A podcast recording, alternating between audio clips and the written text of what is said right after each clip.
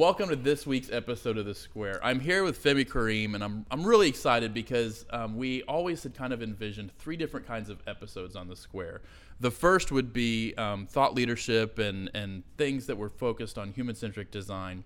The second would be highlighting projects that kind of exemplify the principles of human-centric design.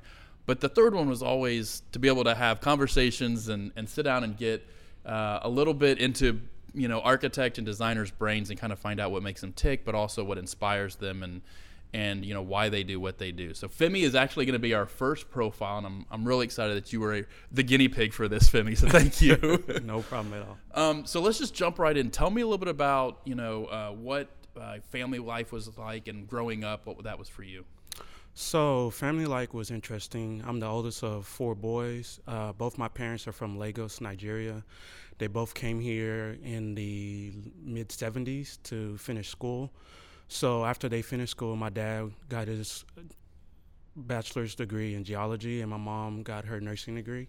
So from there, we settled in Houston, mm-hmm. and I was born in Louisiana. So we came to Houston around the time I was 6, and I grew up in Houston mainly. You're in Houston, you're growing up. When did you kind of start to get an inclination that maybe drawing or design was something that you enjoyed? So I knew that I enjoyed drawing because I used to draw cars, comic books, things like that. And also, as a young child, I used to take our old toothpaste boxes and make little airplanes out of that, which is crazy, right? Because I'm in aviation now. Yeah. So then, fast forward, you get into school. Where'd you go to college? I went to Texas Tech University. Okay. Go Tech. So then, was there any consideration of doing anything else besides architecture? No, I kind of always knew I wanted to do architecture, but the biggest thing that really kind of made it so is that I didn't really know what architecture was all about. So when I got to school, I was in for an eye-opening experience. Yeah. So tell me a little bit more about that. So I'll give you an example. We had one class, I can't remember what it was, Intro to Architecture, and we had to do this project or whatever, and other students would get around and study together. So I figured I was gonna go there, study for an hour or so, and leave. And I got there, and I was there for like 5 or 6 hours, and I really realized, okay, this is serious business. What I realized is that architecture at that point was a big time commitment. Mm. So, yeah, because the architecture program at Tech it's 5 or 6 years, isn't it? Yeah, it's when I was there, it was a 5-year combined bachelor's, master's program. Wow. So was there ever a point in time when you thought, I don't know if this is going to be worth it? Yeah, this is a real personal story, but I'll tell it because I think it's important. There came a time where I was going into my second or third year studio, and I did not do well. I ended up failing, and I was thinking about dropping out of school. Mm-hmm.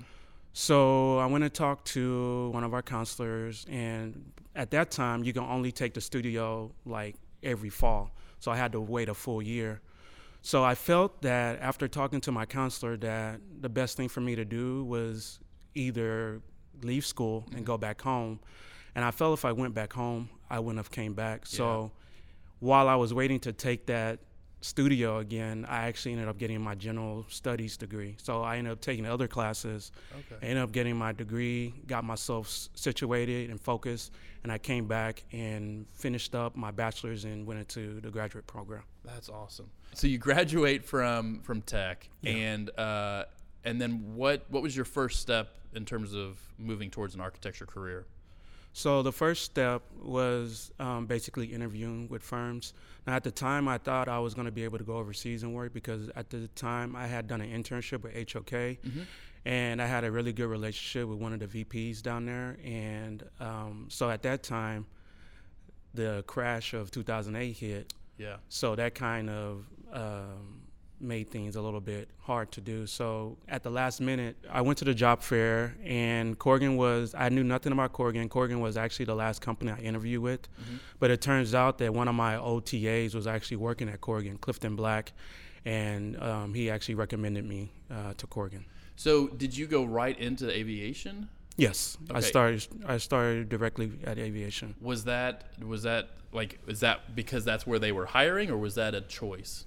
It was because that's where they're hiring. I always envisioned myself doing something with, urban design, because I love people. I love how architecture has an impact on people's lives.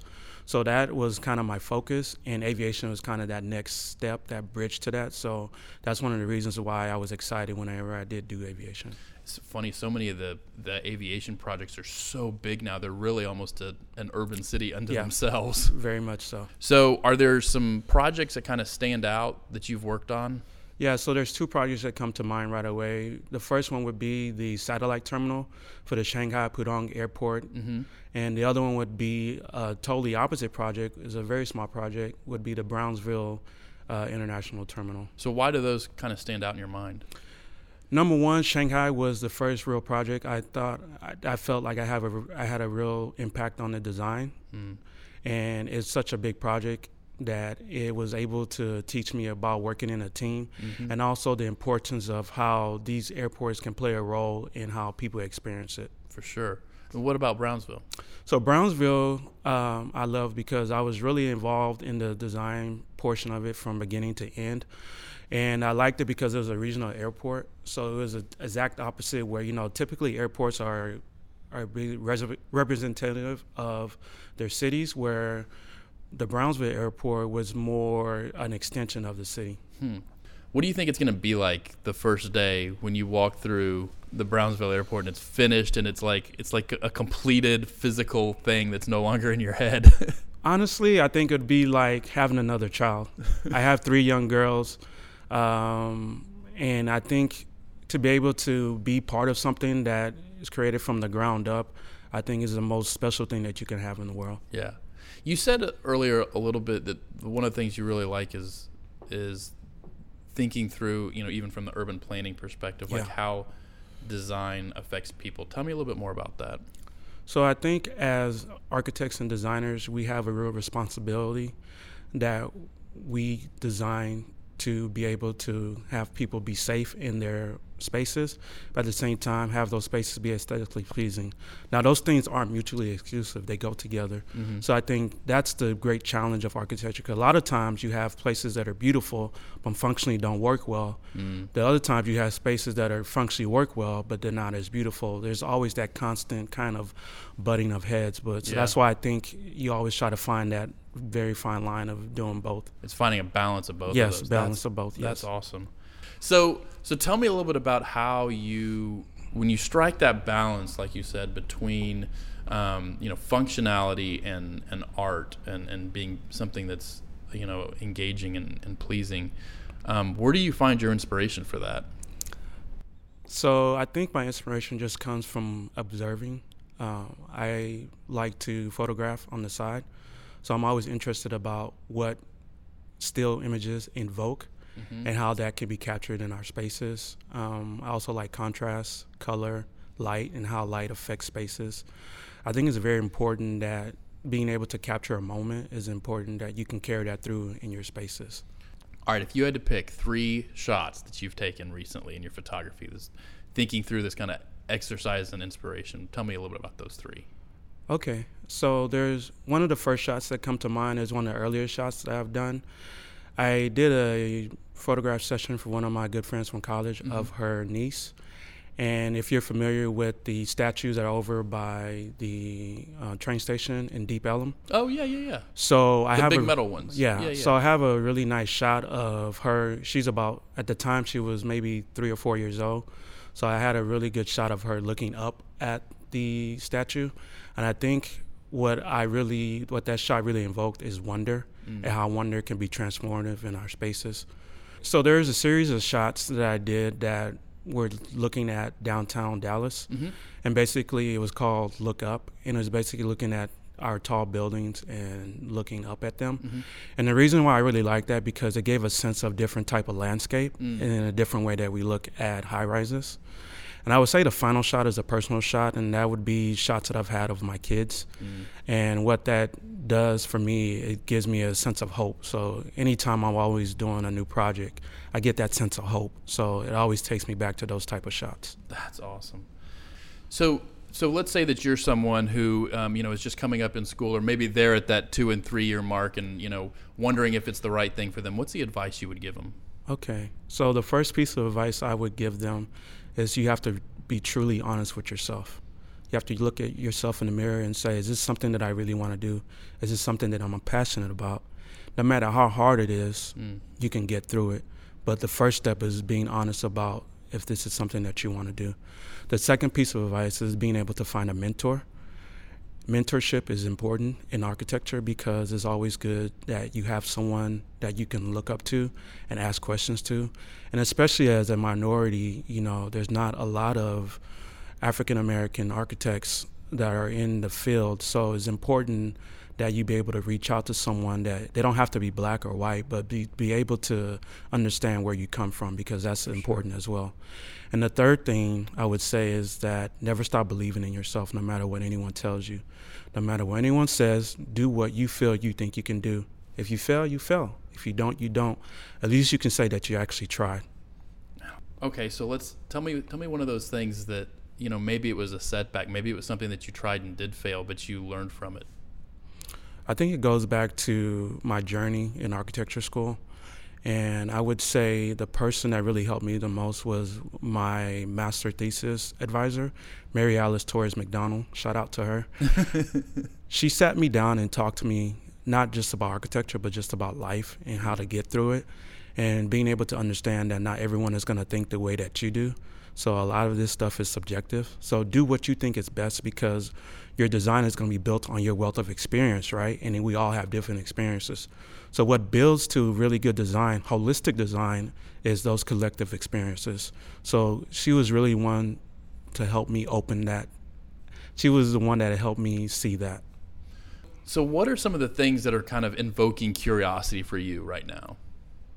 I think one of the things that I've noticed over my time working in the aviation field is that the importance of form and how that can play a part in the function of the design. I think a lot of times in our airports, we get so caught up on that wavy roof or that one special thing that the function can be lost. And I think it's, like we talked about before, it's a delicate balance of how you want to invoke that form. But at the same time, you also want it to be functional. I think there is times where there's too much of an importance placed on that form where some of that function is lost. What do you do when you're in a project and you think that may be happening? Like what's your check as you're going through a project to make sure that you're making as beautiful a building as you can that's still functional? So this all goes back to the design process. Now, if you have a solid baseline that you can always go back to and refer to, that's going to be your guide map. It's going to be your roadmap to success. You always want to keep yourself honest. Is this really something that's needed? Are we doing this because it looks cool? Are we doing this because it's integral to the story? We have to remind ourselves that the architecture that we make, it is also made to tell a story. Mm-hmm. These spaces that we create, number one, they have to be protected of the inhabitants, but at the same time, they also have to invoke a story. Oh, that's awesome. All right, so what are you most proud of accomplishing so far? I like that. So I would think the thing I'm most proud of is being able to work on a project from beginning to end and really taking ownership in that project. And that project, like I mentioned before, was the Brownsville Airport. Mm-hmm. I was involved in the conceptual design all the way through the construction documents. So you're able to kind of, not that it's your baby, though it probably was, you're able to make sure that story you were talking about is consistent throughout every phase. Yes, and the thing about telling a story is not that I'm the one that's telling the story by myself. I'm also telling the story with Eric. Mm-hmm. I'm telling the story with Rebecca, with Mitch, and all the others that played an integral role in that project. So when you sit down, when you're sitting at the beginning of a project, mm-hmm. What is, you have a blank page or a blank screen, depending on where you're sitting. What's the first thing you do? Like, where do you start? So for me, I really tried to understand what the project is about and what the owner is asking for. I really have to get that information to really try to create a story around it. And I like to write, I like to draw, and I think, you know, as designers and architects, we always look to images, but I also like to think about how these places are going to be felt and what it's going to be, what's the experience going to be like. So I think from there is just creating that narrative, that story, which helps delineate the path that you should go down. All right, last but not least, where do you think architecture is going? What do you think the future of architecture is? That's a great question. So the future of architecture. So I think architecture always mimics what's going on in society. Obviously, we have a lot that's going on in our world. And when I think about architecture and how that's interlaced, it makes me think that from a design perspective, we're going to create spaces that are more holistic, that are based on a variety of different experiences. And I think once we start doing that, then that's going to make these spaces a lot more richer. So it makes me a lot more hopeful. From a technical standpoint, technology is always going to be involved. But the thing about this is that you really have to be careful about who that technology, who that architecture, who these policies, all these things that are interconnected, who they're serving. You just don't want to serve just one segment of the population. You want to be able to benefit for all. Well, Femi, thank you for joining us and sharing with that. If you are listening to just the audio version, you're missing out on some of Femi's photography, including I'm going to try and get a couple of shots of you as a kid, you know, and we'll put them in the video podcast. So make sure you check out the video podcast. And again, thank you for joining us, Femi, and thank you for listening and watching.